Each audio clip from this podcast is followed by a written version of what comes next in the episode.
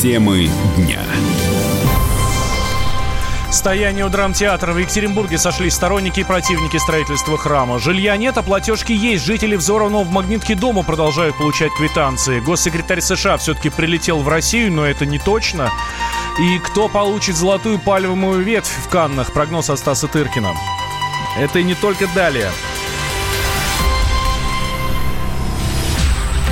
Здравствуйте, друзья! Вы слушаете радио «Комсомольская правда». Мы с вами говорим на главные темы этого дня в режиме информационного марафона. Меня зовут Валентин Алфимов, и мы начинаем. Вначале отправляемся в Екатеринбург. Там прошедшая ночь была бессонной. В городе прошла стихийная акция протеста против строительства храма. Его планируют возвести в самом центре города, в сквере у драмтеатра. Вместо разрушенного храма, ну, соответственно, в советское время. Открытие должно состояться в 2023 году. Это как раз к 300-летию э, прекраснейшего города Екатеринбург. Так вот, активисты поделились на две части. Одни желают сохранить сквер, другие, соответственно, за храм. Те, что за сквер, э, снесли забор на месте будущей второй площадки и заняли территорию. А, число участников пикета достигало двух тысяч человек. А, за митингом наблюдал а, наш корреспондент Олег Галимов. Он с нами на прямой связи. Олег, здравствуй. Здравствуйте.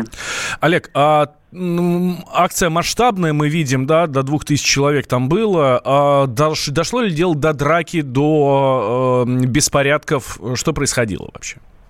До рукоприкладства, к сожалению, все-таки дошло. В какой-то момент э, забор, который был установлен а, в качестве ограждения стройплощадки, он был он рухнул, и в этот момент начали а, активисты с той и с другой стороны бросаться в своих оппонентов бутылками с водой, даже камнями, порой совсем не маленькими. Действительно дошло до рукоприкладства.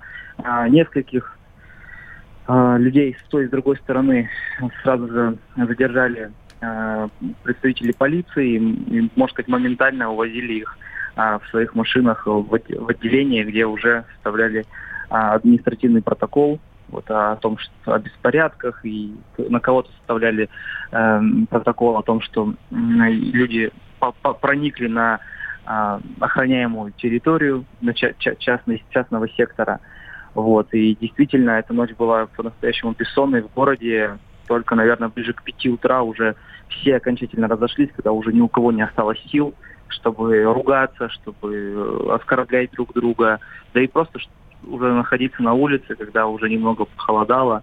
Вот, и народ разошелся, и, и бойцы, такие накачанные парни, напоминающие братву из 90-х, тоже разошлись по домам, и в конце концов вот под утро сквер остался уже вот под наблюдением лишь э, нескольких охранников ЧОПа. Олег, а раз камни и бутылки, я надеюсь, бутылки пластиковые?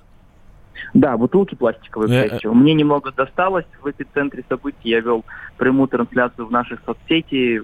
Огромное количество просмотров, несмотря на глубокую ночь у меня начали перекидывать бутылками и камнями, мне пролетела какая-то странная бутылка, из которой щепки полетели.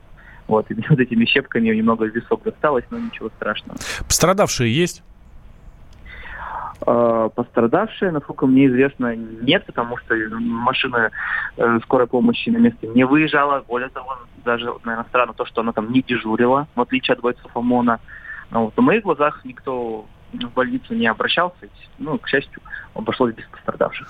Ну, давай сейчас услышим а, одну из сторон, а, одну из сторон этого противостояния, что говорят и что требуют. Я хочу сказать одно, что главный храм города, покровительница Святой Екатерины, должен находиться в центре города. Все, это единственное мое мнение. Он не должен находиться ни на Вторчермете, ни на Уралмаше, ни на въезде в город. Он должен находиться в центре города, потому что это главный храм города. И он должен быть в центре города, украшением города, украшением набережной. А, почему-то ощущение, что я сейчас Милонова слушал, но, наверное, это из-за картавости. А, и, соответственно, позиции, которые занимает а, спикер. Олег, буквально в двух словах, что требуют одни, ну, основной аргумент одних и основной аргумент других? Ну, аргумент первых, тех самых э, за э, храм, то, чтобы э, храм Святой Покровительницы города был возведен рядом с акваторией городского пруда, против, э, рядом с театром драмы. несмотря на то, что как раз таки через этот пруд находится знаменитый храм на крови, где было все время э, расстреляна на этом месте царская, последняя царская семья. Вот они хотят, чтобы вот было, это был храм на этом месте. Э, противники храма тоже делятся, скажем так, в две категории. Одни вообще категорически против храма, но другие, на мой взгляд, самая правильная позиция, адекватная, они говорят, что, мол, мы не против храма, но не надо его строить в самом центре города, где и так мало места, вот, потому что Екатеринбург самый компактный из городов-миллионников. И постройте его просто-напросто в тех местах, где будет всем будет комфортно и удобно до него добираться. Ну, соответственно, и оставьте зеленые насаждения в центре города, да? Да, и оставьте наш сквер в покое. А, Олег, спасибо большое. Следим за развитием событий. Олег Галимов был с нами на связи, наш корреспондент в Екатеринбурге. Надо сказать, что в ситуацию уже вмешался губернатор Свердловской области Евгений Куйвышев. Он пригласил к себе по пять представителей с каждой стороны, а активистов глава региона ждет сегодня а, в своем кабинете. Обо всех а, новостях, которые будут приходить из Екатеринбурга, мы обязательно вам расскажем теперь отправляемся в Магнитогорск. Мы все с вами помним, что за несколько часов до Нового года там произошла страшная трагедия. Взорвался жилой дом, часть его рухнула, остальное пока стоит, но там э, вроде как никто не живет.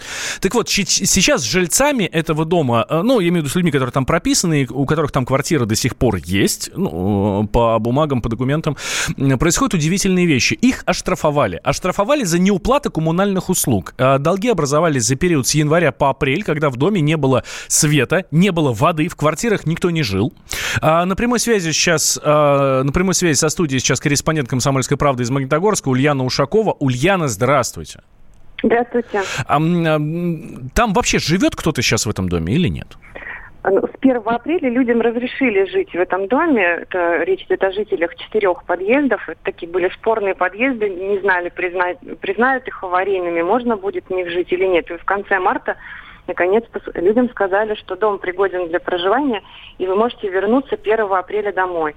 И, в общем-то, многие вернулись, и не успели они еще э, разложить по, по полкам вещи, как уже в ящиках появились квитанции за ЖКХ и со, э, со штрафом, да еще и со штрафами. Ну, то есть, представляете, да, что люди не жили три месяца, не пользовались ни водой, ни светом. Конечно, так возмутила эта новость всех. И вот что по этому поводу рассказывает жительница шестого подъезда Анна Стельмахович. Первые квитанции пришли в начале апреля, и они очень всех смутили. Почему? Потому что квитанции было написано апрель, фактический март. Следовательно, люди увидели фактический март и увидели сумму в квитанциях и сделали вывод, что это начисления за март, которые не должны были быть. Ульян, удивительно. А что власти? Что ЖКХ? Вот по этому поводу чиновникам пришлось спешно оправдываться. В мэрии даже собрали экстренную пресс-конференцию, позвали журналистов. И вот что рассказал э, журналистам, исполняющий обязанности городского управления ЖКХ Станислав Чернышов. На сегодняшний день плата по-прежнему у нас, как и было, э, начисляется только по факту проживания в квартире. Это принципиальная позиция. Если жители дома арендуют жилье, то плата за коммунальные услуги не выставляется. А, так, это только ЖКХ, да? А мы же еще за капремонт платим всей страной. Да, ну вот после того, как людям разъяснили, то есть вот претензий к, к платежам коммунальным у них нет. Им все пересчитают. Им достаточно будет предоставить договора о том, что они арендовали жилье, не проживали в своих квартирах, и им сделают перерасчет. То есть они по этому поводу успокоились. Единственное, что их э, возмущает очень сильно на сегодняшний день, это квитанции за капремонт. Вот там э, региональный оператор выставил счет, начиная с января, вот когда у них случилась трагедия, до сегодняшнего дня. А, э, как только два месяца человек не оплачивает капремонт, то вы понимаете, да, что им не до этого было, они находились в чемоданном состоянии, не знали, как вообще там дальше сложится их жизнь. Естественно, там у многих просрочки, и поэтому практически все жильцы, которые вот этих четырех подъездов, они получили квитанции со штрафами. А, ну, давайте сейчас... Ус... Поэтому... Да, а, Анна да. Стельмахович, та же э, жительница этого дома, что она нам рассказывает об этом? Второе опасение связано с тем, что пришли квитанции за капремонт, и вот там стоят долги. Там стоит почти трехмесячный долг, но не прописано, что это январь, февраль, март. Вот я помню, что у меня долгов не было, следовательно, я делаю вывод, что это долг за январь, февраль, март. По капитальному ремонту, да, вопросы есть, но мы так понимаем, что мы обязаны его были платить. Ульян, что, получается, придется им все, все вот эти долги закрывать? Да, мы обратились э, к региональному оператору капремонта с вопросом, а что нельзя разве было ну, на время, э, ну, например, заморозить эти платежи? Ведь понятно, что люди пострадали не по собственной вине, вообще это чрезвычайная ситуация, или хотя бы отменить пени. Ну, ничего подобного, оказывается, сделать нельзя. То есть э, рекоператор нам ответил, что они действуют исключительно по закону, и отменить платежи они могут только в том случае, если бы дом был признан ветхоаварийным или непригодным для проживания. Но поскольку его признали пригодным для проживания, поэтому ни, ни, о какой отмене платежей и тем, и тем более, чем они так и говорят, и тем более пени, не может быть и речи. Удивительная история. Ульян, спасибо большое. Ульяна Ушакова, корреспондент «Комсомольской правды» в Магнитогорске, была с нами на связи. Удивительная история, а, когда а, законы а, у нас, я сейчас не про кого-то конкретно, а в целом мы зачастую такое видим, когда по закону все правильно, ну, то есть человек не заплатил, должен все-таки платить. Ну, это же, ну, капремонт, да, это обязательно платежи. Но елки-палки, по понятиям, по, по, по обычному человеческому понятию, получается просто дичь какая-то. У людей взорван дом, но они обязаны за него платить. Продолжим через две минуты, никуда не переключайтесь. Темы дня. Ведущие на радио «Комсомольская правда» сдержанные и невозмутимые – но из любого правила есть исключение.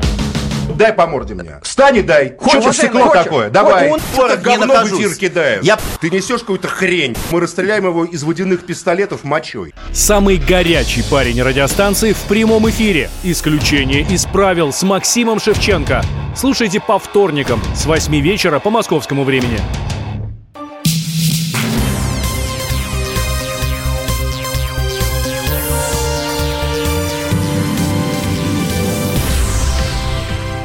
Вы слушаете «Комсомольскую правду» в студии Валентин Алфимов. Мы с вами говорим на главные темы этого дня и продолжаем. Владимир Путин э, вроде как примет сегодня в Сочи Майка Помпео и э, Сергея Лаврова. Встреча состоится после переговоров министра иностранных дел России, соответственно, с госсекретарем э, США.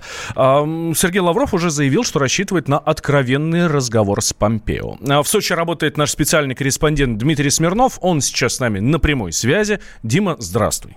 Да, добрый день. А, так, э, первый вопрос. А, с утра было э, лично для меня не совсем понятно, прилетел ли Помпео. Все, он в Сочи, все в порядке? Ну, погоди, погоди, погоди, ты прямо сейчас все. Опережаешь события. Помпео, дай бог, сейчас только вылетает из города Брюсселя, чтобы прилететь в Сочи. У них в 14.30 назначено рандеву с Лавровым. Я вот сегодня с утра проходил мимо кортежа американского госсекретаря, который тут выстроился около одной из гостиниц. Вот, соответственно, там пригнали из города Москвы, я насчитал, четыре лимузина «Шевроле», ну и куча всяких там а, автобусов, микроавтобусов для персонала, для охраны, для пресс службы, даже для прессы, для американской. Вот сейчас, вот, наверное, скоро они уже поедут встречать в аэропорт. Тебе на нем не покатают на этом «Шевроле», да? И слава богу. Главные темы какие там будут? Но главные темы, вот э, буквально только что пресс-секретарь президента Дмитрий Песков еще раз все это проговорил. Э, это э, Сирия, это Украина, это Венесуэла, это Ближний Восток вообще, это двусторонние отношения, это вот новая завязавшаяся торговая война США с Китаем. Ну и, собственно говоря, будут обсуждать такую вещь, как встречу Владимира Путина и Дональда Трампа на двадцатке в Осаке, которая будет у нас сколько осталось? Даже чуть-чуть больше месяца до нее. Ну вот как раз ну, я так понимаю, что э, встреча с Владимиром Путиным еще не э, стопроцентно э, не подтверждена, да? Все будет решаться mm, после встречи ну, с Лавровым. Да, ну, на самом деле, ну, нет, конечно. Конечно, она состоится. Тут вопросов в этом нет. Все эти вот эти слова прокладки может быть, не исключено. Скорее всего, они уже, конечно, отпали, потому что встреча будет. Я не знаю, что такое должен сделать Майк Помпео, чтобы ему сказали, знаете, езжайте домой, Майк. Не будем мы с вами разговаривать на высшем уровне. Приедут они в Бочаров ручей, где-то, наверное, это в районе